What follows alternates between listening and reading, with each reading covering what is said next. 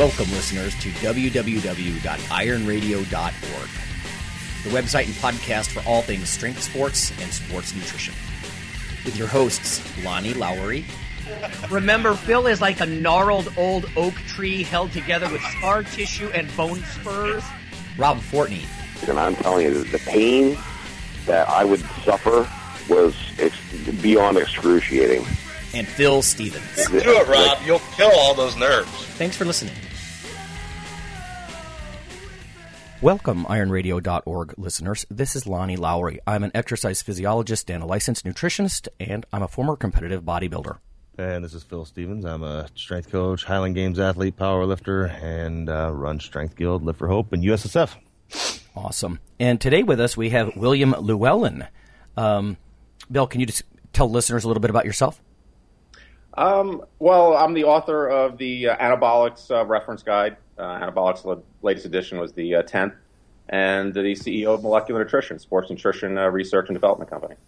All right. Well, everybody, we've got uh, Bill with us today for um, multiple reasons. Uh, he has patents and done a lot of literature research into fatty acids and muscle growth, and we're going to talk about that in the topic of the day. We'll probably also touch on his expertise uh, with anabolic steroids. Um, first, a bit of geeky news. Strength and muscle sport news. Um, I was turned onto a website recently from my gym owner, Pep Wall, uh, called ergo-log.com.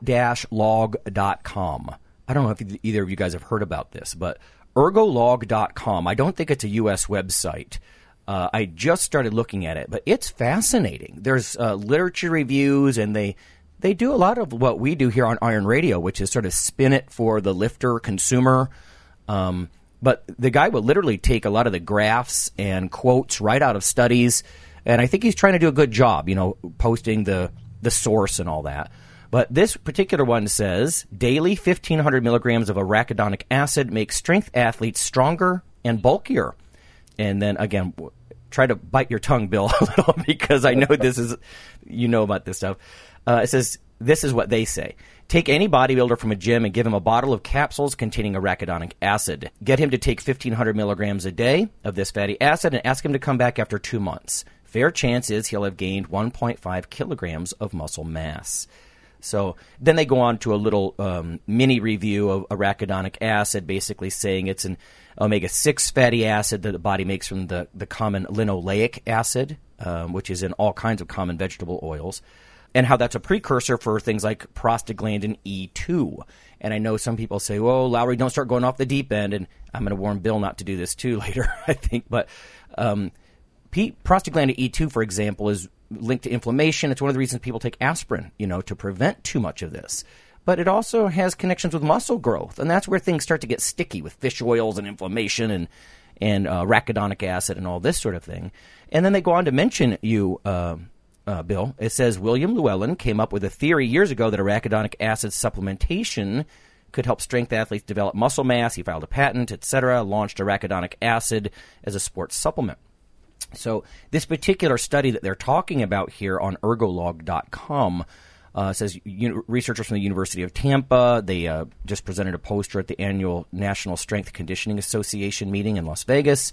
Uh, 15 strength athletes. They took 1,500 milligrams daily for eight weeks. Uh, average age of the subjects was 20. Uh, you know, typical college guy experiment, I think. Um, trained them three times a week, and those guys know what they're doing with training, so it probably wasn't, you know, wussy kinds of training.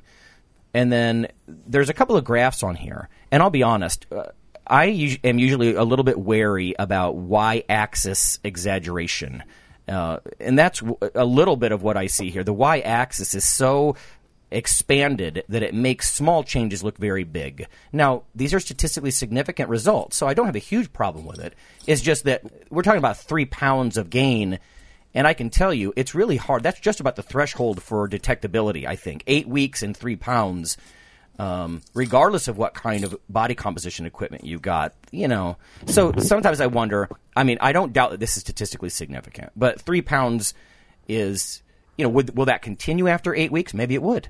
Uh, maybe it wouldn't. You know what I mean? But by itself, uh, the graph makes it look like a towering gain, whereas you know I, I think it's something going on there, but uh, anyway, you'd have to, have to be cautious, I think, with some of the graphs. But then um, they show some other things too. I think this is an, from an ultrasound kind of scan. It doesn't say in here, but it looks like they actually gained quadriceps thickness.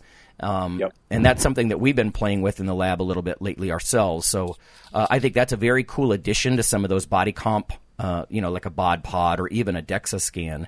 Uh, it's neat because you can look at specific body parts and did the muscle get thicker and then something that i don't think is exaggerated at all is the graph on strength gains apparently there was a 110 kilogram gain um, between the leg press and the bench press over eight It was weeks actually in pounds. Uh, so there, there was a little bit. Ergogenics, um, Ergolog is the English site. Uh, the English translations for actually ergogenics. They're based in uh, the Netherlands. Okay. So they put up all their stuff initially in Dutch, and then it's translated. So there's a couple of translation errors. Like for instance, the gain. Um, it was actually uh, 1.62 kilograms, which comes to like 3.57 pounds. So it was about a half a pound a week for eight weeks. Okay. Okay. And again, 110 pounds. I think, Oh, okay. strength. Yep. And but that was compared to only 76 for the placebo group. You know, so as I look at that one, I'm like, oh, okay. So when you see muscle thickness and strength changes, and it's not just the body comp stuff that, I, and again, I'm not being wary of uh, necessarily arachidonic acid because that's not what I'm thinking about. I'm thinking about the limitations of body comp equipment. You know what I mean? But when you see, when you also see the differences in uh, in muscle thickness and in strength, that's pretty suggestive that something's happening. You know. So anyway, that was a bit of the news. That was from um, Jacob Wilson's lab. I think the first author was Jacob Ormes or Orms. Um, anyway, so interesting stuff. I have a real interest in dietary fats. Some of the listeners, if you listen back far enough, will know because I did my dissertation with uh, uncommon uh, fats. Um, in fact, it's actually hard to do research with fat sometimes because what do you use for a placebo group? Because almost all fats have some type of nutraceutical effect, you know. But anyway, that's the that's the science side of the news. Phil, is there anything going on on the? That, the only thing I got is that, that's worth throwing out there, I guess, is there was a good article, um, an interview with Boris Sheiko, or Sheiko. Uh, if, if people don't know who he is, we've been talking about the Russians and how strong they are of late, and uh, he heads the Russian national powerlifting team. Um, and they did a great interview with him. And if you're wondering why they're stronger, this gives a good outlook into it. And they go into like the recruiting and, and stuff like that, and just how you know they have a national university of physical culture and things like that. Um, just stuff we don't have here. They're they're pretty much given. He said the powerlifting go- coaches go out and they gather children in between ten and thirteen years old, and that's when they start, and they pretty much own these kids. Uh, they get to, you know, they they mandate everything from their training to their schooling to their free time to their everything. Um, and you know, it's it's it's no wonder that uh, that's just not going to happen here, you know, in this society. Right. But uh, you know, let alone having a school, you know, a, a university, and then you know, lower schooling levels uh, that are just dedicated to sport. you know, we, we we don't have that kind of system. So I mean, I, I would argue it's more the system than uh, you know than the athletes themselves. If you gave me or, or any strength coach worth their their salt, you know, give me a kid at ten years old and just let me own him. you know, Yeah. and as dedicated as they are, I mean, you're talking kids that hey, I'm either going to go to the school and train or and get a meal and somewhere good to sleep, or I'm going to you know live in poverty. I mean, you've got a real, you know, there's there's a real chance for success there. So our, our speculation over the last few weeks sounds pretty spot on. Actually, yeah, yeah, from what he says in here, and then you know they go into the drug testing and things like that. And, I mean, he's he's he's not open about it, but he's not you know lying. It's like you know we kind of uh, if they're not going to pass, we don't lift them. If they pass, then we'll go lift. You know, Okay, so right, yeah. uh, type of thing.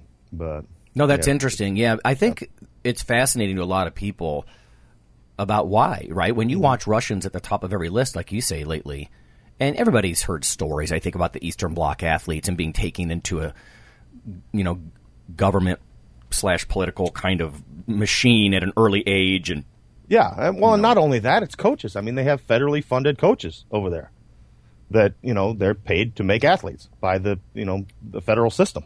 So we don't have that. You know, it's all at the you know independent level here. Right. Then you're hoping you find a kid that's dedicated enough to stick to it. um, and and not go to one of the big three sports. You know, which is you know, there's the other thing. They're not competing against basketball and football and and things like that. They, right. They've got the Olympic sports, and then they've got the other strength sports.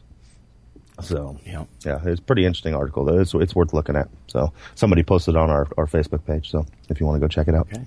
Bill, when you were writing, uh, authoring the anabolic reference guide, uh, did you rely on a lot of Eastern Bloc and European research for some of that? Um, it just seems like more of that goes on over there.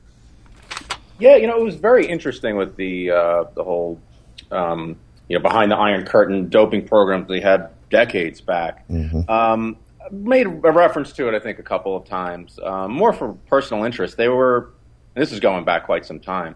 They were methodical about uh, testing different compounds and the responses from athletes, and uh, trying to determine the uh, the effective, you know, most effective dosing programs and stuff, uh, protocols. But um, not deeply in the book. Um, I think, in general, our understanding of the science behind the compounds has changed a lot over the, the years to follow. So um, even though I think they were really uh, detailed um, and really focused at the time, I think that uh, in many regards we know a lot more than we did did back then. Mm-hmm. Now.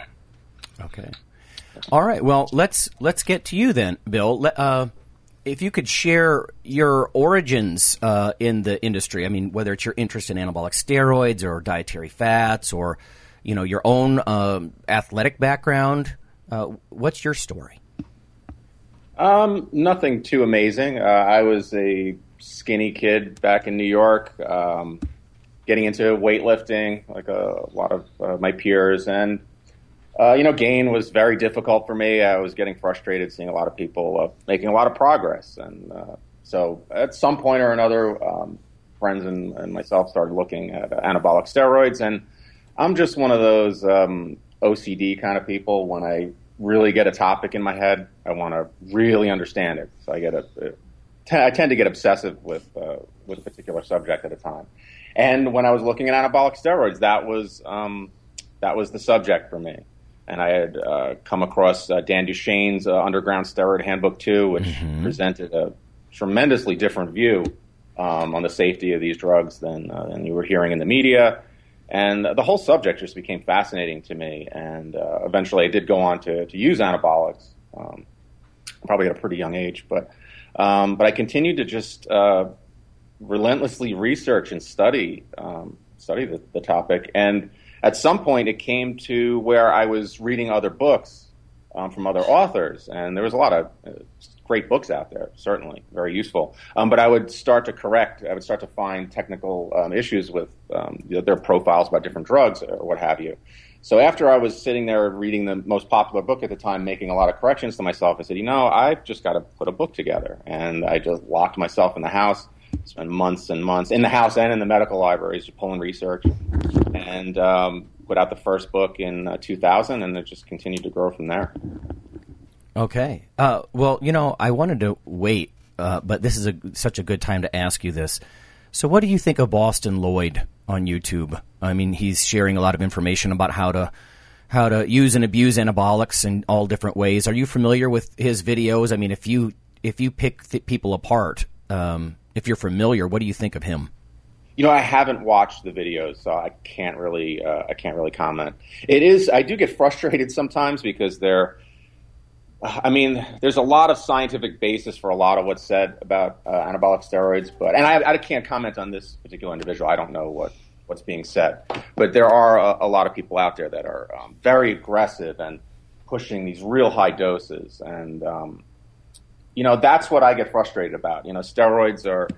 Back in my day when I was using anabolics, it was common to use, you know, say a moderate dose of, uh, you know, maybe 400 milligrams of an injectable, mm-hmm. maybe stack that with something and that was a that was a strong cycle. You put your effort into the gym, and you got what you could get out of it. Um, and nowadays, that's that's almost laughed at by uh, by many of oh yeah the steroid coaches. That's what you're doing for. No, you need a gram of testosterone, a minimum, and then you got to do this. And oh, you're going to do Anavar? Let's do uh, 50, 100 milligrams. And the doses just are, are so extreme to me, and um, that's where I, I, I find a big issue. I think with a lot of what you find on the uh, on the internet is that. Mm-hmm. Um, on the one side, you have the media telling you the steroids are super deadly drugs, which the acute risks are actually pretty low mm-hmm. in the mm-hmm. short term. But then on the other side, you have people uh, in the using community that believe that they're perfectly safe, period. There's no danger practically to them unless you, you, do something really extreme, which is not really the case as we understand it. You know, there is some cardiovascular disease, strong cardiovascular disease risk probably with uh, overtime abuse, you know, long time abuse and, and other issues. And, you know, it should be in the middle, kind of like we're all looking at this like, okay, we understand these drugs. They're very strong. They have a very positive effect on muscle mass but there are some risks, particularly with cardiovascular disease, um, that we believe from, from the changes in uh, in health markers. You know, and, and we want to look at this as a risk versus reward kind of. If you're going to use them, and that's the point of my book has always been giving people the information, or if they're going to use them, they, they make smart decisions about them. Mm-hmm. Um, and that's what I'd like to see more of is that middle ground where we, you know, we, we definitely acknowledge the risks and we you know, we try to mitigate them as opposed to ignoring them. Yeah, there was a time for me as well in late undergrad and early grad school where I s- kind of discovered, oh, you know, peer reviewed literature. There's all these journals, and you can actually look up a lot of this stuff. And a lot of this stuff was European uh, papers, you know, but yeah, it did. It did reveal a very different, and again, this isn't an athlete exaggerating how benign anything is, but the science just did not look as scary as what the media was saying, frankly. Um, even things like the HDL suppression, you know, good cholesterol reduction, it tended to bounce back if people cycled on and off. And, you know, a lot of the things that the media would say. In fact, I got to the point where I had a stack of journals uh, just on the effects and the side effects, and it was almost as, as high as my knees, you know, when I set it on the ground. It was enormous. And um, I'd get in discussions with other students and just ask them where their opinions on anabolic steroids came from.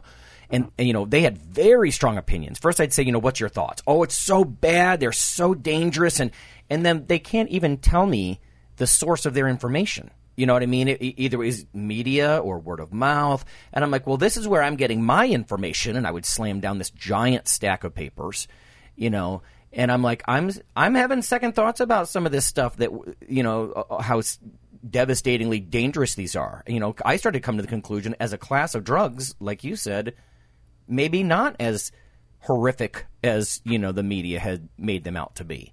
Um, but in any cl- case, uh, that was I sort of got more and more to nutrition over time instead of just the the pharmacy side of things. But yeah, I can definitely see where you're coming from with that. So before we go to break, maybe just real quickly then. Um, so you started a company, and obviously you're you're going in more the nutritional direction. Maybe just tell listeners about that a bit.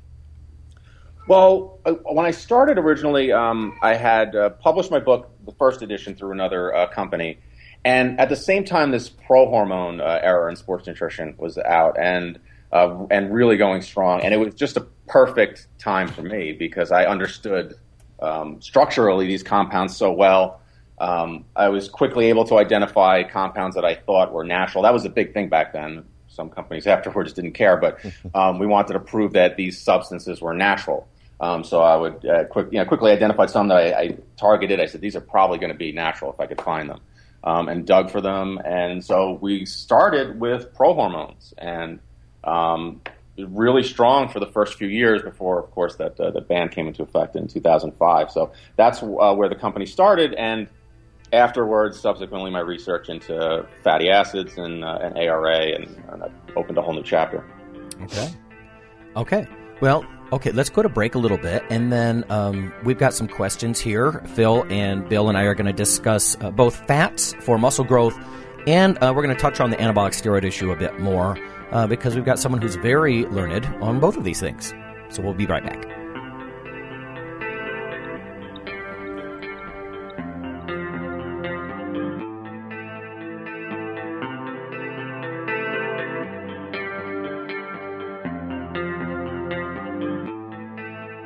Hi, this is Dr. Lowery with an update on the protein book that you hear about in the ad at the end of the show. Uh, if you simply Google CRC Press and protein, uh, there's a new development. On the right side of the page, you can see ebook, and there's a purchase slash rent option. And the cool thing here is if you check that out now, because they have an agreement with VitalBook, uh, you can actually download the ebook for 69 US dollars. So that's 31% off the 99.95 uh, cover price. So that's pretty fantastic. Sixty nine dollars. I think that's going to drop it into the affordable range for a lot of people, and you can even rent it. Uh, lower down the page, they have 180 day rentals and one year rentals, so you can access the book in electronic format and get some of this juicy information. So, thanks.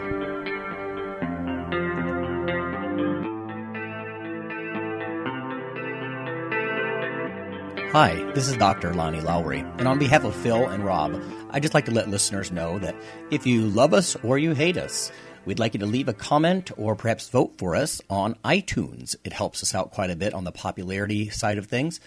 Uh, you can also follow uh, Dr. Lowery, me, on Twitter. Uh, it's Lawnman7 on Twitter if you want to do that. We also have a Facebook page, the Iron Radio uh, listeners page.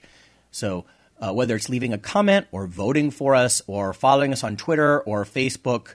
Uh, that would be fantastic. Also, uh, occasionally Rob or myself will write an article for another website, and Phil will as well. So, lots of ways to um, interact, uh, follow us in other media, and vote for us and uh, keep things going strong on Iron Radio.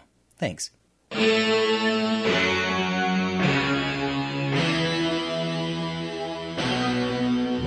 Weekly fix of Iron Radio? In addition to being a popular institute on iTunes, we are also on email. Simply go to www.ironradio.org and sign up for the voluntary email. You'll get a once per week email, no more. That's little more than the show notes and a link to the audio. So go for it.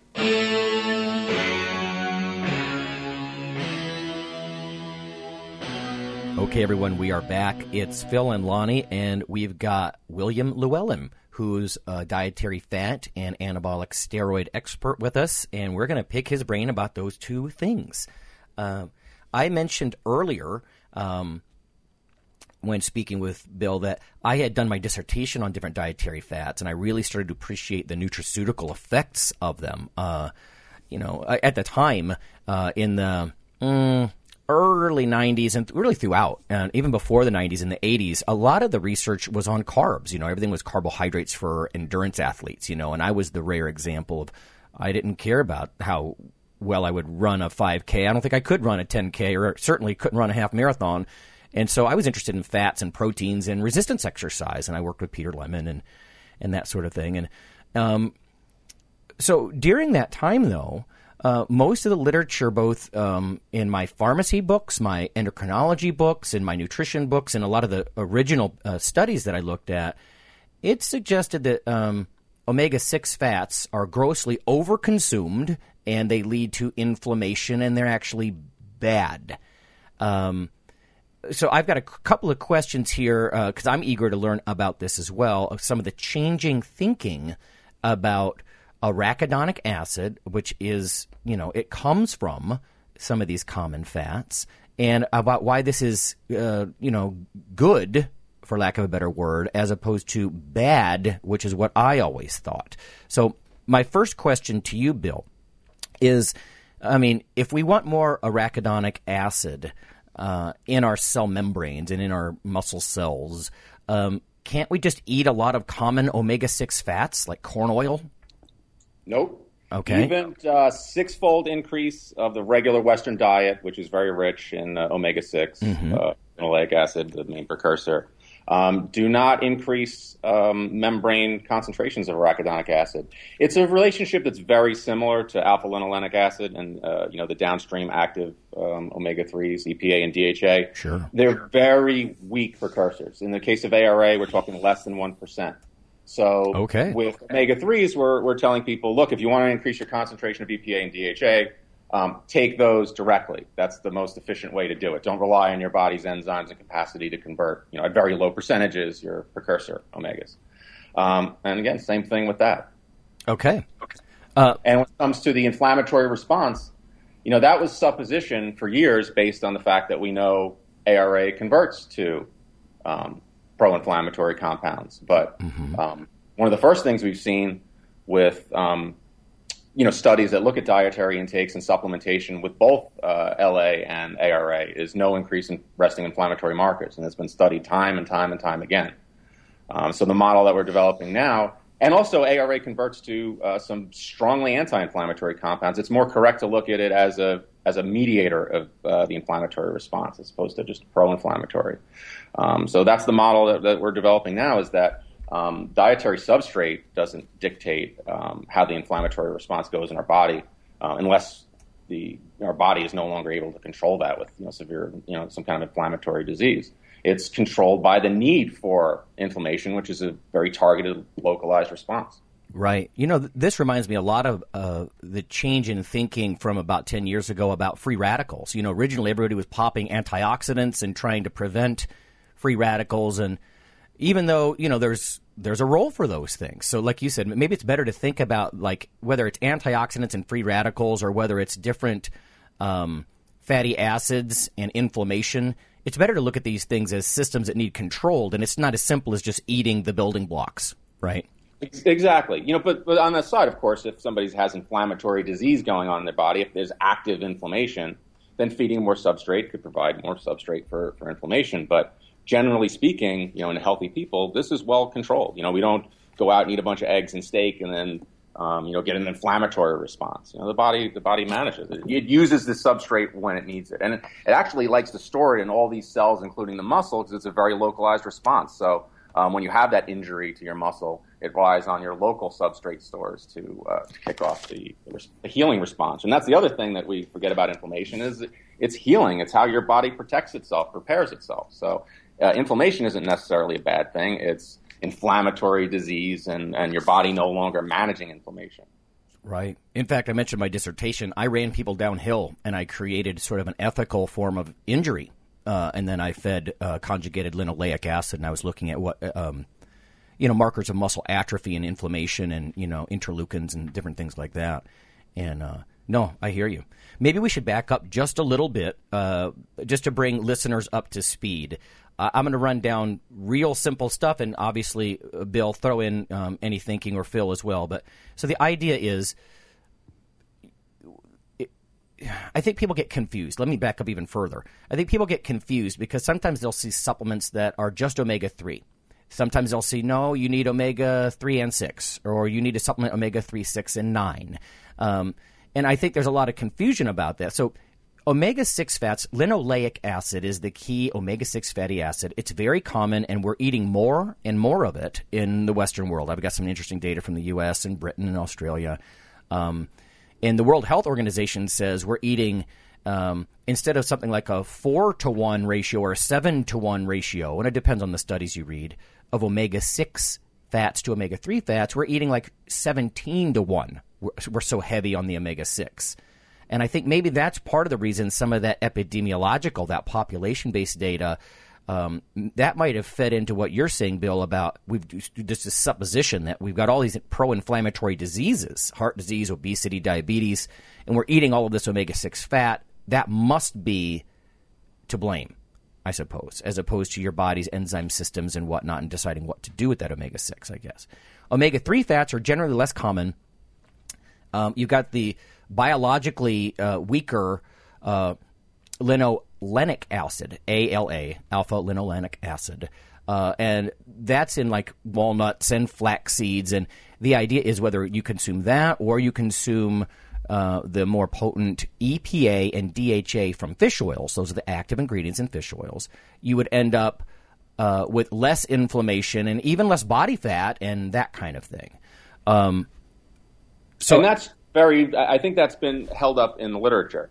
Um, you can reduce um, inflammatory markers and have health benefits with uh, taking fish oil, but that doesn't necessarily mean the opposite is true. You know, it goes the other way around. So okay. So and we do uh, and, uh, another thing to to comment on. We do uh, presumably eat too much uh, omega six in the Western diet, um, a lot, and some of the um, oxidized metabolites of you know, linoleic acid are not necessarily uh, healthy for you and may be contributing to some of the health effects as well. Um, but again, I think this is a situation where we need to separate the uh, the, the, the, top of the uh, chain uh, omega six, which we're eating tons of, um, and the active ARA, which we're eating actually about you know somewhere between 130, I think, and 300 milligrams a day is all we get into that. Mm-hmm. Okay, so when when somebody eats too much um, vegetable oils, you know the common oils, cottonseed oil, um, you know safflower oil, corn oil. Um, there's a lot of omega six in there, a lot of that linoleic acid. But you're saying that could become some bad things. It's not. It's not bad. Like you said, there seemed to be a supposition from a lot of people that that became arachidonic acid, and that was the problem. But that's it's more complicated than that, is what you're saying. That those common fats can become lots of things, and arachidonic acid is not one of the bad guys. Yep, and what actually makes the this picture totally different now is the new data that we're finding on ARA. The model that we seem to be developing now is that we have these very active fats on the three and six side, EPA, DHA, and ARA on, on, on three and six side, and ARA on the six side. And it's actually more, we want these three fatty acids to be more richly incorporated into our membranes for health improvement. And I'll give you an example, which is the uh, the Cambridge Mega Study that came out recently, um, which you guys may recognize as the the one that started telling us that uh, butter is uh, healthy again, or you know it's not dangerous. We should go ahead and do that. Um, I'm sure you guys recall that being in the news maybe a month or two ago, a couple months ago, right? Mm-hmm. Well, that study, what they did was it, it was a meta-analysis, which means they uh, gathered the data from a whole bunch of studies. I think it was 70 something studies, and it was uh, 650,000 people roughly. So they gather all that data, they look at it together, and uh, they use that to increase the strength of um, the associations that they find in there. And what they were trying to do is dial down on the individual fatty acids now, not go by classification, but which omega 3, which omega 6, which trans fat, what these individual fatty acids do to cardiovascular disease risk. And what they found were a very uh, significant um, and quite a strong reduction in cardiovascular disease risk with three fatty acids EPA and DHA, which we all would have expected, and arachidonic acid. That as well, higher levels associated with lower CVD risk. Um, and you could find other studies as well, other areas of health, insulin sensitivity, diabetes is a new model uh, looking at ARA. It seems that these are the active. Uh, they really should be called the essential fats, even though none of them, the EPA, DHA, or ARA, is considered technically an essential fatty acid. But these are the biologically essential fatty acids. And this new model is developing as that these are the ones that we want in more abundance uh, on our cell mem- on our cell membranes. So okay, okay. Well, let me follow up with that then. Um, one of my understandings, as far back as the mid '90s, probably was that um, omega three fats, fatty acids, EPA and DHA, right from fish oils generally, they bump arachidonic acid out of the cell membranes. And that's one of the good things they do. They're anti inflammatory because they bump arachidonic acid uh, out of cell membranes. Now, if we hold that to be true, then wouldn't fish oils cause muscle atrophy? If we need arachidonic acid for muscle growth, like the study that I mentioned earlier and some of your work, I know there's some in vitro work too, right? Dose response, actually, where they the more arachidonic acid they put in the dish, the the more muscle cell growth there was. So wouldn't fish oils cause atrophy? Well, I don't want to say that they would cause atrophy. The thing about ARA is it really likes to be stored in your uh, muscle cells. So, um, yes, they are competitive. Yes, EPA can force some uh, ARA off the uh, cell membrane, but ARA still likes to be there. So it's not a, a situation where you're going to take some fish oil and you're going to completely eliminate ARA. Okay. Yes, that is very astute. That ARA is the um, fatty acid that we're looking at for anabolism, and exactly that. If you are if you have less ARA when you train, this is how the anabolic response with the fatty acids comes.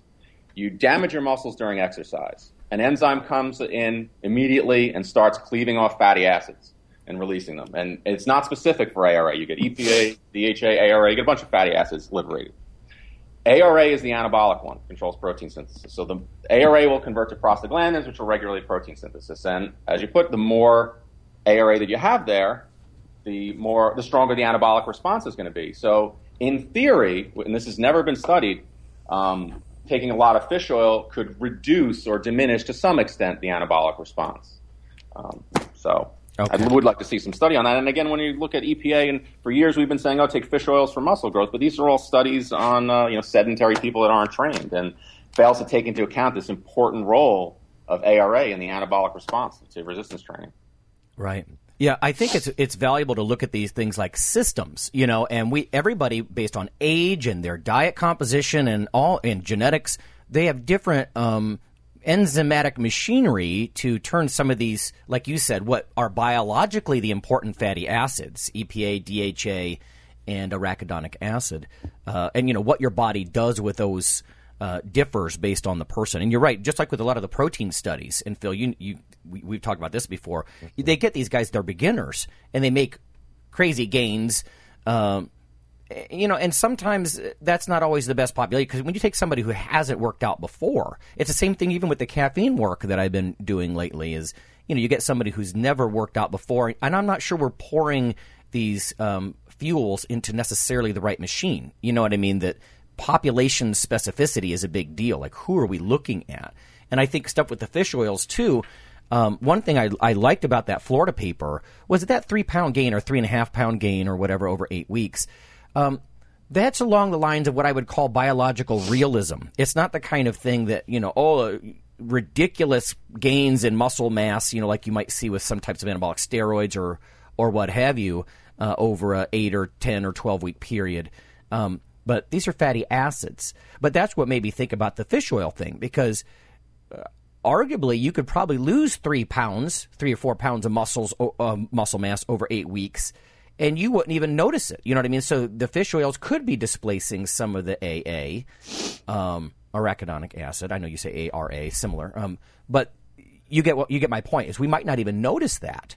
So I don't know. Are you familiar with any studies that actually suggest that if, if someone starts taking high dose omega three, um, and they did body composition work and they looked at muscle mass?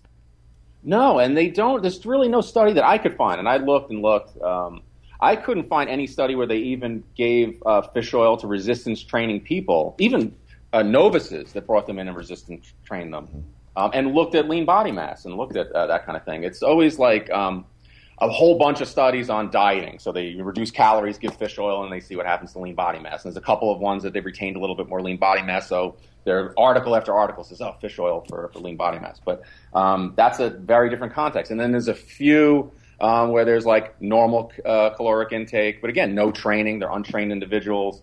Um, so there's a whole lot to how uh, fish oils affect, uh, you know, metabolism and, and, protein balance in the body. Um, but the key thing is that there's this there's this acute response localized within the muscles to resistance training. Um, and that's where it's really key. And if you don't have that element in any part of your study, you're not looking at a, a relevant population. Um, which, like you said, we really uh, should be focusing. In, in, our field, we're trying to improve athletic performance, which usually involves somebody that's peaked, plateaued, and wants to get uh, you know a little better. That's the, the bulk of what we're doing here, um, and that should be the bulk of what we're studying. Right. You know, um, I think a lot of listeners may not even realize the fatty acid composition, like the omega six omega three ratio in in muscle tissue, changes from training alone. I mean, and that's a good example of why you got to look at the right population with this sort of thing. You know, because the training yeah. changes you on a pretty fundamental level. Phil, yeah, and with regards to arachid, I'm sorry, I didn't mean to cut you off. Okay. Regards to arachidonic acid, studies have shown that declines with uh, with training. So that's another thing that for years I have, and I'd love to see this really studied, but I have put it where I believe that that's one of the key things in the plateau effect is that you start to lower your ARA levels from regular training. You're not replacing them enough. You're not supplementing ARA directly. Because um, uh, one of the first things you see when you, people go on ARA, a couple weeks in, they're getting much more amplified DOMs. They're getting a much stronger response to their to their training. So. Mm-hmm.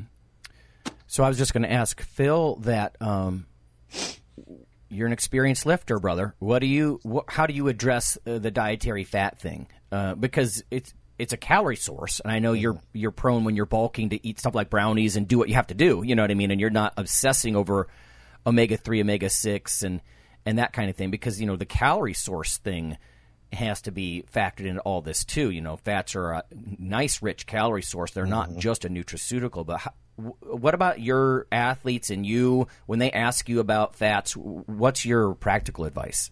Basically, I mean, I what I keep constant is the protein and fats, and then what's going to change depending on the goal is the carbohydrate intake. Mm-hmm. You know, if I got somebody going down in weight class, then we're gonna you know, lower the carbohydrate intake. And if we're going up, we're going to raise the carbohydrate intake. Whereas our, our fats are going to, and, and protein most times are going to stay pretty static unless you're talking about somebody that's getting like, like you when you're getting, you know, stage lean type of thing. And then we got to start looking at total calorie intake and that's going to start including more. You're, you're probably going to reach a point where we're cutting some fats down too. Um, right. Yeah. And then, then there's more of a, now we need to really make sure we're getting our EPA and DHA and such like that in, um, because we're, we're limited in our, our, our total intake uh, of the f- fatty acids. But, uh, you know, I, I don't know. I mean, other than that, I, am a big fan of, you know, getting your EPA, DHA. Um, I'm not going to lie. I haven't, uh, really looked into the other. Yeah. But the AA, uh, too much. Um, I just haven't given it the time yet. I don't think a lot of people have probably, yeah. which is why you know Bill's message I think it could be important here, right? I mean that yeah. other, you don't really think about it. I mean, even myself, I'm like, well, you know, we eat so many omega six fats, you know, and um, mm-hmm. Having studied muscle physiology, I'm familiar. Uh, not all of that's going to become a, arachidonic acid, but I didn't realize yeah. it was such a you know, a tiny amount. And like I said, there are some very key enzymes, and I'm not going to bore listeners with it, but they go down with aging, alcohol intake, lots of other things. They go up and down, and what your fatty acid system does with that fat precursor really depends on a couple of different things. You know what I mean? Yeah. So it's not that simple. Like like Bill said, eat you know eat this and get that as far as mm-hmm. those biologically important fats. So and the enzymes are are largely shared. So uh, some of the enzymes that produce EPA DHA also produce ARA through you know different substrates. So um, that's uh, as those enzymes go down with age, they also would affect uh, the other side. Right. And I appreciate. I know you're biting your tongue like I am, Bill, about because you want to start giving examples, and you know, there's no way I'm going to start doing that right now. But um, I want to switch gears real quick before we end and ask you quickly. In fact, we may ask you to be back on the show if you can get free about the anabolic steroid issue itself, because I think there's so much informa- misinformation about anabolic steroids. But if we could switch gears real quick. Um, you kind of touched on the creation of the book, but maybe if you could just revisit just very quickly, um, what pushed you to the extent of actually publishing that and spreading that? I mean, did you was it just personal fascination? Were you just curious, uh, or, or, were you disgusted by the lack of information out there, or why did you do it, and why do you continue to to do that?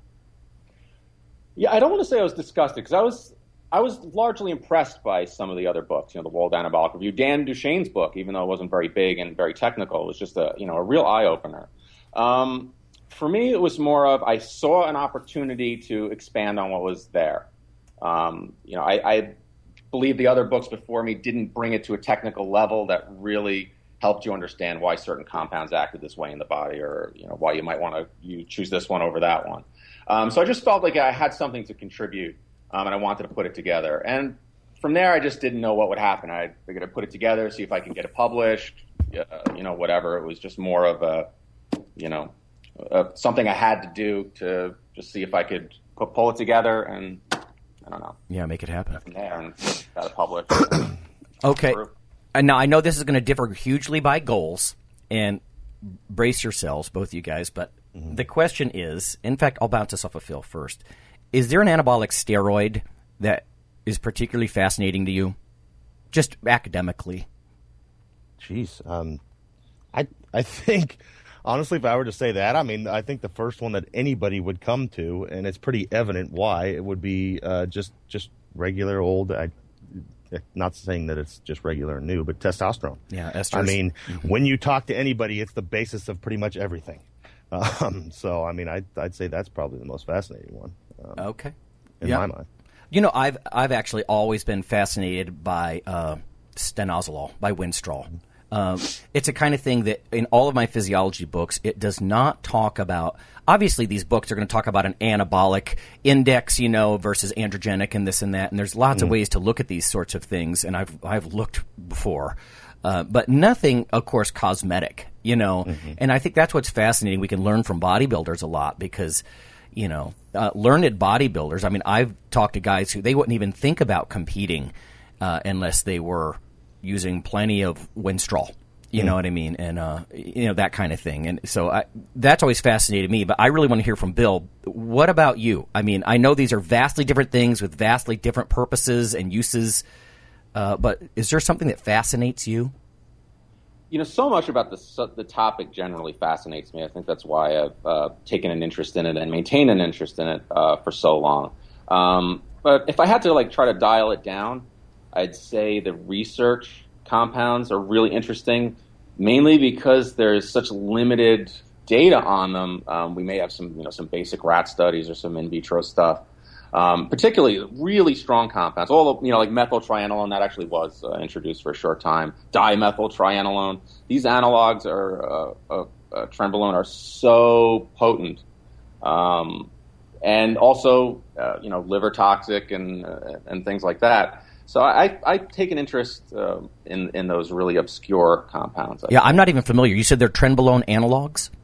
Yeah, it's a methylated trenbolone and then a dimethylated trenbolone, which makes it even more potent. Uh, dimethyl uh, tri- uh, trenbolone or dimethyltrienolone is, uh, yeah, it's it may be one of the most potent uh, anabolic steroids that was ever developed in the in the research lab. Just exceedingly potent in like you know microgram quantities. Wow. You don't even milligram of that stuff to, uh, to feel a very strong effect. In fact, uh, methyltrienolone, um, that was the most liver toxic steroid that was ever uh, studied in humans. Um, they had that, uh, they were playing with it for a short period of time and then pulled it off the market. And I think it was very liver toxic in uh, doses below one milligram per day. So, Right. uh, So my really- ear I was just going to say, so my early understanding was always that you know when you methylate a steroid, you know it helps make it orally active, so it doesn't get destroyed by the liver and first pass metabolism and all that. And you're saying so with multiple methyl groups, it's increasingly t- liver toxic. Is that right? Yeah, well, what it does, is, and we don't understand the liver toxicity 100%, but it seems when you put the, uh, in, it depends on where you put the, the methyl group as well, but um, in this particular case, I'm pretty sure it's a 7 and 17, it, it, all, it makes the steroid even more resistant to metabolism. So it stays active in the blood for a longer time. It has a longer half life. It's more likely to, uh, to hit its target. So. I think it's one of the great ironies, um, and maybe my understanding of this is even too basic, but it's one of the great ironies that people are so shocked and offended by uh, uh, syringes, you know, and injectables, where because of the fact that you know it's generally the orals that were methylated. I mean, in general, those would be more hepatotoxic uh, than the injectables. Uh, you know what I mean? yeah. And, and people have this backwards notion of how scary the injectable is when you know the pill that their buddy's popping that looks more benign is actually much harsher on their bodies. You know. Yeah, absolutely. I've uh, long been advocating um, if you want to reduce the health impact of anabolic steroid, we'll call it misuse or abuse. You're not using it under medical uh, supervision. Um, you want to use a handful of injectables. You know, testosterone, nandrolone, uh, boldenone, uh, comprimobolin. Yeah, compounds like these. Uh, they have low or no real appreciable uh, toxicity. They're lower cardiovascular disease uh, risk in terms of the, the way they affect your lipids and what have you. Um, that's much harsher on the oral side. So if you could limit yourself to like four compounds like that, you could drastically not eliminate, but you could drastically reduce the the, the risk that you're that you're putting yourself under. So absolutely, Yeah. But then on the other side of it is that the market has shifted so much over the years. I mean, I remember when I was a teenager, it was an abundance of American Western pharmaceutical products, and you had to worry about the counterfeits.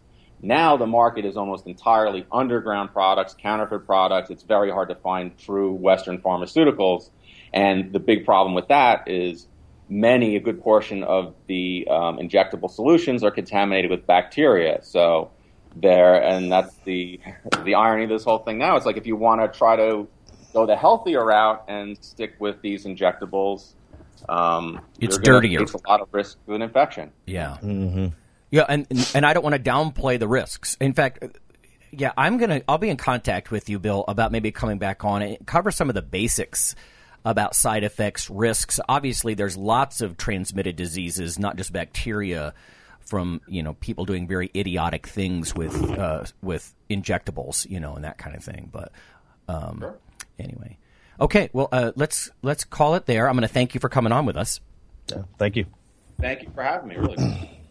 Yeah, it's a fascinating topic too, and I know we're trying to cram two things into the show, but since you're well read on both, you know, it's just hard not to ask. So I'm going to try to leave a little room here and um, get some input from Fortress, and we'll see everybody next week. Until next week. Thanks.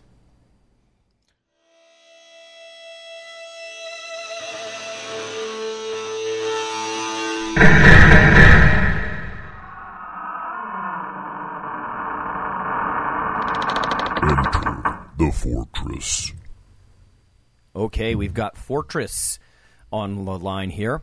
And uh, let's start with news. I know you had a little bit of news there. Uh, what's happening in the bodybuilding world? Well, Mr. Olympia Phil Heath has now got his own supplement line. So, surprise, surprise. Gifted nutrition, and I don't even want to say it because I don't want to advertise any such thing. But here it is. Um, you know, I've kind of gone on about this before, and I'll, but I will again. The, the, these supplement lines have got to stop. I mean, the the proliferation of this uh, fart powder, as it were, is just getting out of control. And my whole thing is with this specific one is this. Here's a guy that was with Muscle Tech for a, a long time, um, you know, claiming how it was indispensable for his Mr. Olympia wins and all this kind of stuff. right. Um, well, it, I mean, if it's so indispensable, then he bails and he goes and he hooks up with it. You know, he, this gifted nutrition thing, of course, because Phil Heath is known as the gift. Oh, brother, and uh, and now he has this whole thing going on, and it's just it's funny that he when his the team on his website features uh, out of the five people shown, I think only one of them has anything to do with nutrition. I think the other three, the other three guys are all like marketing guys. Um. Anyway, Fantastic. It, it it's just uh, I'm I'm just so sick and tired of this kind of crap. Like um, you know, again, uh, be, be, because he's, you know, because you and me, Lonnie, we, we were these these teenagers at one point, you know, um, wanting so badly to believe, you know, that you go and you lay down tons of money for this stuff that, you know, is is is marginally beneficial at best. You know, I mean, there's of course there's no mention whatsoever that you know the gift Mr. Phil Heath uh, uses anything beyond gifted nutrition to obtain his Right. Mr. Olympia physique. You know, I mean, the, the the first splash page on his gifted nutrition website shows him, you know, holding up his Mr. Olympia medallions. You know, all you know, all ripped and gigantic. I mean, again, where's the accountability for any of this? For for him to feel even remotely to fool himself into feeling good about this, that somehow the young people that are looking at this are going to know the full story, you know, without him stating it. You know, the implication and all the implications that he's, you know, that he arrived at that. I mean, first first of all, this is a new company anyway, so Gifted Nutrition's, you know, mission statement, you know, um, formed by the, the gift Phil Heath and his A team of nutrition and fitness industry, Oh, industry boy. specialists Yeah. you know, was gifted nutrition was born out of a simple philosophy: results matter. I mean, only the highest quality natural ingredients. I mean, it's the Yeah. same bullshit for every supplement company that's come out in the last twenty years. Nobody gives a shit. Well, you know, Rob, it hasn't really changed. Uh, well, you know what? It has changed in one way. I think in the days of the Weider Empire, it always came back to Weider products made me the man I am today. You know, and in recent years, it's become more in the I generation kind of thing. It's become more about me. It's amazing how many people are their own product. You know, they're so um, I don't know. I mean, you could call it egotistical, but you know, the gift. It's all about him. You know, uh, and it's not just the professional bodybuilders, Mr. Olympias. Everybody seems to want to brand themselves. You know, to put their name in their company title, to brand themselves, and maybe there's marketing value to it. But in the, I think back in the days of the Weider era, um, a lot of the guys who tried to market their own stuff were sort of relegated to a little four inch ad in the back of the magazine. You know, like Mr. Olympia Larry Scott has his own whatever, you know, seaweed protein, whatever. Uh, and nobody paid much attention. But now I think that's the trend, you know, is that as soon as they can break away and make themselves somehow the product, um, you know, their their ego just makes draws them to that. I don't know. And they become yeah, no, it's true. I mean, I, I I think he has his own line of sneakers either um, as well, but I don't know. I again, I'm just I'm just tired of this stuff, you know. And again, I mean, eh, the whole, you know, and eh, he was such a proponent of muscle tech and how that was so important, and then he was, you know, bailed on that, whether he was fired or let go, who eh, or chose to leave. Who knows? But no, it's a good point. He grabbed the brass ring himself. Uh, but how how his opinion? Yeah, everything Well, was so special about Muscle Tech, so amazing and special and unique, and couldn't be imitated. And now it is being. Uh, you know, he's taken exactly the opposite stance in a lot of ways. It seems like. You know, I mean, it's a you know, and he goes on about how you know how this is going to you know impact so hard and all this. I mean, you look at his testosterone booster. You know, sixty bucks. You know, for Ooh. a bottle of this stuff, and you know, it proprietary blend. I mean, see if anybody out here recognizes any of these ingredients. Horny goat weed. Wow, there's a there's a new one. That's new, yeah. Um, saw palmetto. Wow. Alley root extract, wild yam root, ex- sarsaparilla root. Ex- oh extract. my lord, this stuff is like I mean, twenty years old. Some of this stuff. well, the, the you know extract in boron, amino acid. I mean, this is this is all like, oh my god, it's just the same shit over and over again. You know, um, you know, ultimate ISO whey. I mean, it's whey protein. yep. You know what I mean? Like here he is, fifty-two bucks for a bucket of this stuff. I mean, you know, this, this the same crap that's been sold now for twenty years. You know what I mean? Like, like what's different about it, Phil?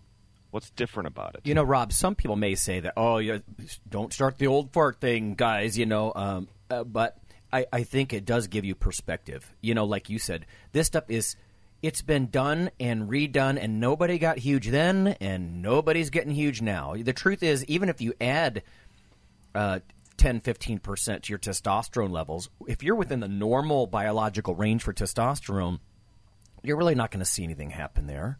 You know, uh, when people consider anabolic kidding. I steroids mean, will take you off the top of the chart like five-fold. You know, you're not even in sight of the old biological range anymore, let alone just above it. I mean, you're literally like 500% or more. You know, and then this is talking about if you're lucky out of that stuff. I like what you said, marginal at best. Um, and for 50 or 60 bucks, God, the bang for the buck is not going to be there. You know, Yeah, I mean, they're they're super lean. You know, forty nine ninety nine. yeah, the ingredients seem rehashed. Well, it, it just The, the know, technique, the all- marketing, right? It all seems kind of the same. it reeks of the, the you know the, the same tactics that have been used forever now. You know the, the the pictures of him in a lab coat, you know, looking at some, you know, Right. uh, ingredient list, you know, with a hairnet on. Um, it's just it's just so old. You know, and, and again, I mean, he, you know, he's gonna convince himself that you know that that it's doing something, uh, but all it's doing is taking lots of money out of very young people's, mostly young males, out of their pockets for stuff that's not going to do a damn thing that any of this other crap hasn't done for 20 years. Yeah. It's the same thing, and his proprietary blends, you know, little bit less of this, a little more of that, of the same thing that's been used for you know 20 years more, certainly a lot more in the case of some of these th- things. I don't know. Um, Yeah, you it's know, fun. this you know what? It's fun to sh- to see the visuals. It used to be just about, or mostly about the athlete, and like you said, there's that unspoken thing that you know this guy is 290 pounds with no body fat, and it's the unspoken assumption that his product line made him that, even though he just switched from a different product line. I mean, are they both that special? But more than that, the visual is often now the science too, and the most even the most uneducated person, I'm not talking about Phil Heath, but you know, everybody throws on the lab coat. So they're, they're trying to get like the best of both worlds. And it was always funny to me when they try to do it simultaneously. Yeah, you get the bodybuilder or the booth babe, and they've got dioderm on and everything, and they're posing, and they have nothing but the uh, you know swim trunks, posing trunks on under a lab coat, and they're actually trying to be both. You know, they're trying to play both the the physique assumption and abuse the science at the same time. And it's like, do you think that there's scientists around? You walk on any university campus like that, and you think you're not going to be laughed off campus? That's it's so absurd. But like you said, there's always the new batch of 16 year old guys. You know, so Yeah, and just you know, and then you look at like, but even the ramifications as far as like, because you know, a lot of people, are, you know, have guessed for the last you know how many years that you know Muscle Tech has essentially owned the Mr. Olympia title, you know, with its athletes winning it. So you know, you, you got to think how is that going to affect this as well? I mean, will it affect it at all? I don't know, but you know, I mean, for so many reasons, the sport of bodybuilding has suffered so, so many blows from you know from this segment of society that have, it just doesn't have a whole lot of you know um, integrity, and this kind of just feeds right into it to me, you know. because again, who, who, how that's going to affect the Mr. Olympia results, I don't know. But it's just it's just gotten so old and so, you know, just just dusty and moldy. the marketing approach must work on some level. I mean, like I said, there's always the new group of the uninitiated. You know. Oh no, and it does. It does for without question. It does. You know, I mean, all the hype does work to a certain degree, but I mean, again, it's just. It's just kind of embarrassing. That's all. And you know I what, just- too? I think the average and guy. these guys have these guys have nothing else to. It, it's like they, it's like there's nothing else available to them. Well, oh well, start a supplement line. You know what I mean? Like, yes, it's the default. like Ronnie Coleman, uh, Ronnie Coleman, his supplement line. Jay Cutler, his supplement line. Like I mean, it just goes on and on. Supplement line, supplement line, supplement line, supplement. It's it's like well, we're not real athletes, and we can't actually get endorsement deals with anybody who's beyond just freaking fart powder. So well, let's just start our own fart powder. It's like, is there nothing else? Is there nothing else here? You know? Well, the It's the drivers, a lot of the drivers behind bodybuilding, I think it would surprise a lot of, uh, uh, you know, uh, novice guys and gals, maybe, but they're not even the bodybuilders. You know, the guys that control the sport, whether it's behind the scenes at the Mr. Olympia or the supplement companies or what have you. Um, you know, a lot of these guys, they don't even lift. You know, or they're certainly not bodybuilders in the fa- sense that they were they had a calling at a young age, the way Platz used to describe it. You know, and so a lot of these marketing machines, they're tired to you and I. We've just seen it, not just seen it repeated, but repeated again and again and again. And like I said, the guys that are that you know, like it's like the drunk drunk judges we've seen, or the conversations uh, around the tables, you know, of some of the supplement companies that we've sat at. Um, it's not even the bodybuilders. It's not even the guys with the passion for it. Oftentimes, that are even driving it, and the consumer never sees that. They just see the Mister Olympia, you know, guy. Yeah, and you and I have, you know, actually personal experience with that kind of angle that you're talking about about guys who have nothing really to do with the with the with the sport or anything Except to rape get- it, right? It- literally, I mean, except to take advantage of it and make money out of it. Yeah, I mean, you know, I mean, just kind of going back. You know, you look. At he's got four products so far: Super Lean, effective fat burning supplement, Yawn, Accelerate pre-workout formula, Yawn, IsoWhey, fucking triple fucking Yawn. You know, testosterone booster, like. Like a guy like that would even care about something like you like you know he the, the guy's on bucket loads of stuff and oh and this is another thing I wanted to say so he posted so somebody posted a video of him um, you know training his legs at uh, Bev Francis's gym there um, that you know has become kind of infamous over the last decade or so and here he is in this video talking about now a lot of people know that Phil Heath um, grows into the Mr. Olympia competition you know a la Kevin Levrone kind of a thing Okay. Mm-hmm. um, by his own admission in the video that I'm referring to, he actually says the same thing that he grows into a competition. And for people out there who don't know, what that means is he just increases the dosages, Right. you know, and Very maybe his, likely, you know, his yeah. consistency going to the gym. You know, and then he spouts off about, you know, well, I'm not going to be setting any records today because I've been on the road for a few hours. Big frickin' deal. I mean, you know, I drove for several hours to come down to visit you a couple years ago, and we busted our ass in the gym. You know what I mean? Yeah. Second of all, so here he is, and he's I think he's, he's ten weeks away from the Mr. Olympia or something like that, and he grows into the Mr. Olympia. Okay, so for all you out there who need me to do this, let me let me explain what that means. It means yes, he increases his dosages as he's getting closer to the competition. So essentially, ten weeks out, this guy should probably be on more stuff than he is pretty much any other time during the year. Okay, so if there's any, uh, you know, and contrary to the old belief that guys get weaker before competition, it's a kind of a new phenomenon in the last 20, 25 years that a lot, mo- a lot of these guys get way stronger before a competition um, because of the they're using the most stuff that they'll ever use right before competition. You know, and then he says some spouts spouts something in the video like, "Got to get these legs growing."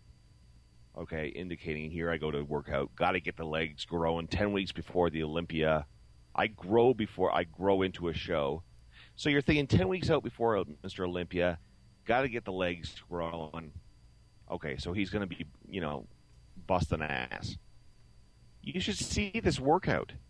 I mean, it's like the most boring ass thing you've ever seen in your life.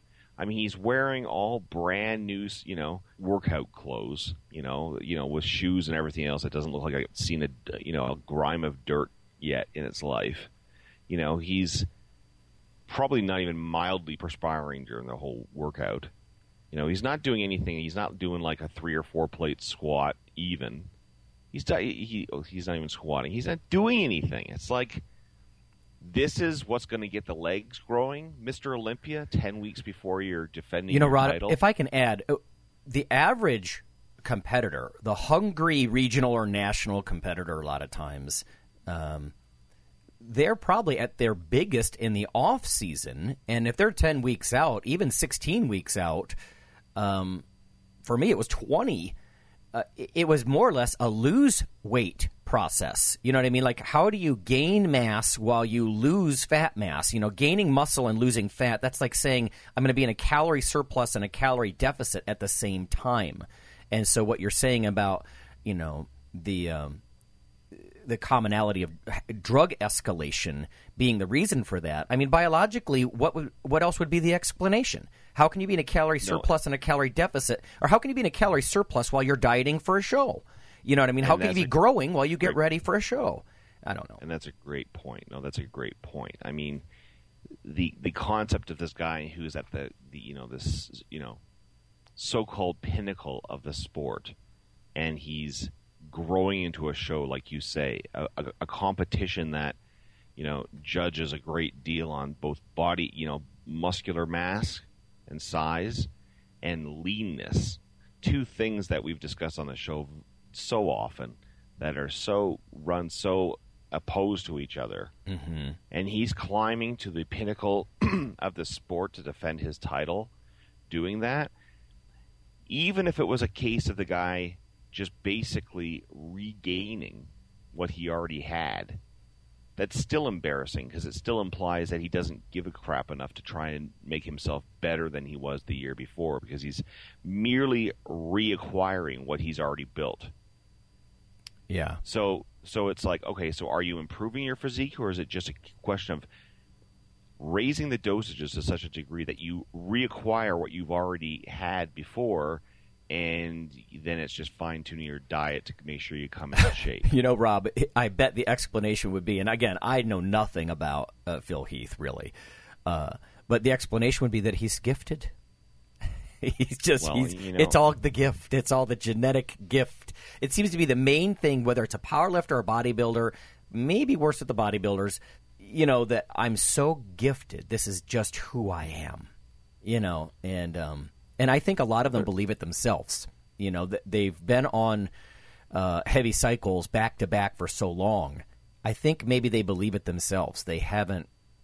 Well, I- there's I been don't know. lots of spec, you know, talk about that whole thing where when you're on, a lot of these guys really, you know, a lot of people who are on period, none of these guys, but any people who are on period, you start, it, it drives you into such a mania Yeah. of, you know, ego that you actually start believing that you start over time, you increasingly, increasingly minimize the impact that drugs are having and that, okay, well, you know, it's it's yeah, I'm on this stuff, but you know, it's only minimal what it's it's doing. You know what I mean? It's mostly me. Yeah, it's it's it's it's definitely helping. Maybe you know, maybe five or ten percent, right. Right. kind of kind of a thing. You know what I mean? It's just So let's use that. Let's use those numbers. Let's say it is ten percent. We'll even take the upper end of that. Then, so that means twenty-seven pounds of your two hundred and seventy are from the meds. You know, uh, no.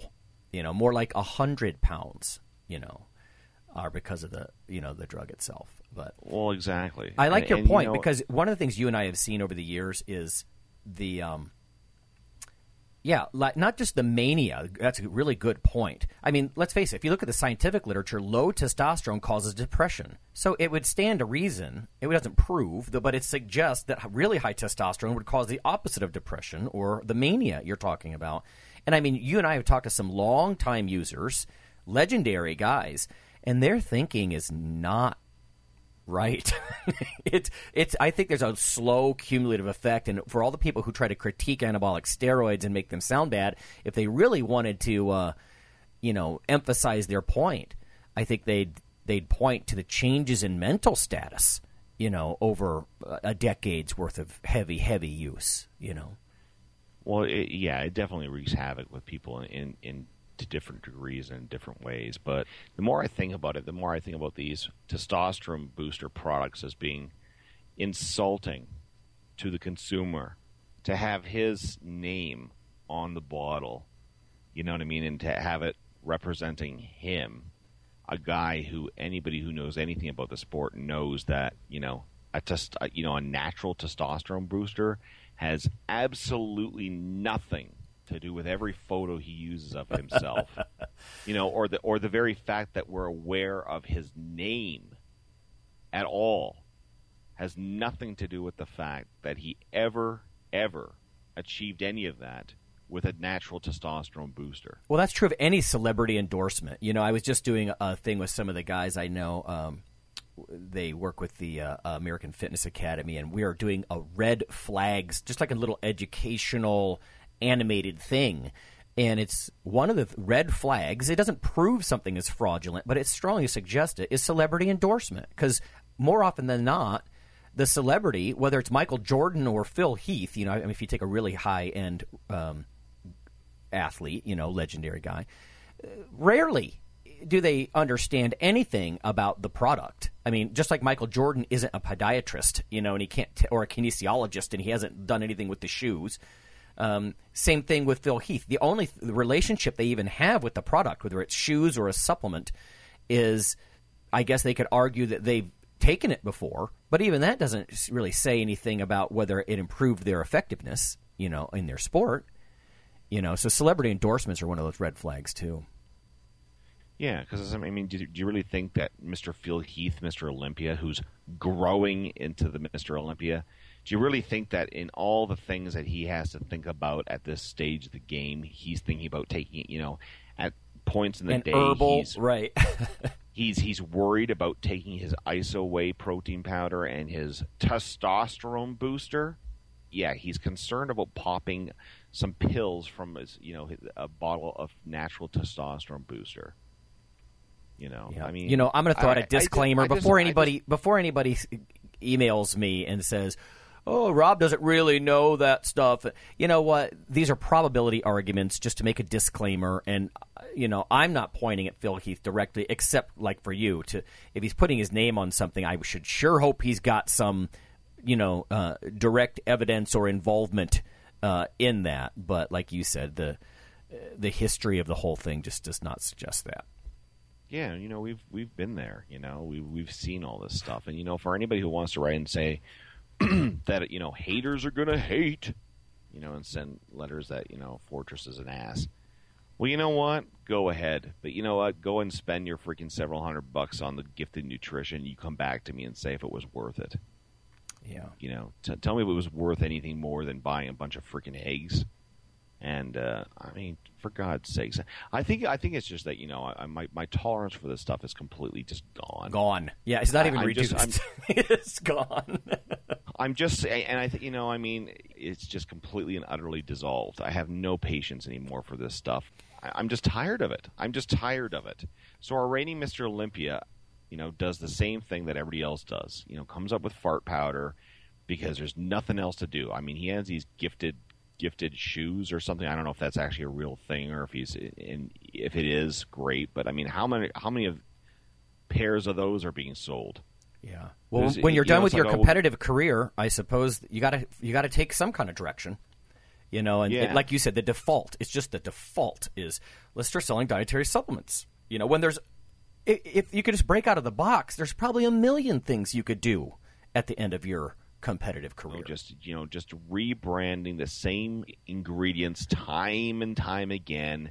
You know, new label on the same old bottles, same price margins. You know, same broken dreams. God, you are salty this week.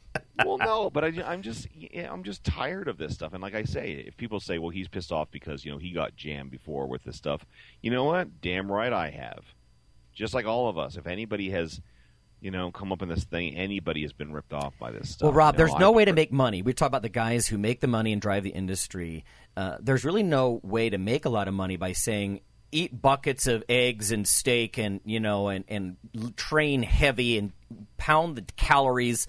You know what I mean? These are um, these are messages that aren't exotic enough for the young, fascinated guy who is vulnerable, like we talked about last week and like you just said a few minutes ago, that who wants to believe, you know, and there's always that vague connection with anabolics, you know, like supplements are anabolic steroids junior kind of thing, you know, and uh, yeah, it's just uh, there's not really money to be made.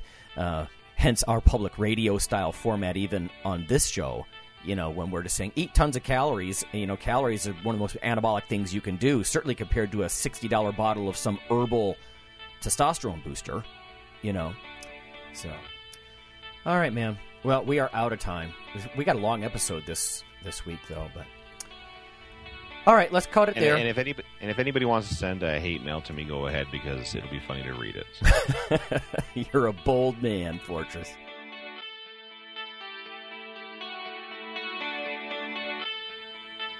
Iron Radio is accepting donations. If you like what we do, the professors, the scientists, the bodybuilding show promoters, the athletes themselves in powerlifting and bodybuilding. Um, please consider making a donation or maybe buying something from the ironradio.org uh, store. Uh, we also are accepting supporting members. So for $4 a month, which is frankly less than the bank sneaks out of your account in fees, you can step up and support a form of sort of public radio for the bodybuilding and powerlifting and strength community. The Iron Radio podcast and all of the audio on ironradio.org is for informational purposes only. If you're interested in starting a diet or exercise program, it's important to check with your physician. Also seek the help of registered dietitians, athletic trainers, and qualified exercise physiologists in order to make the progress that you need.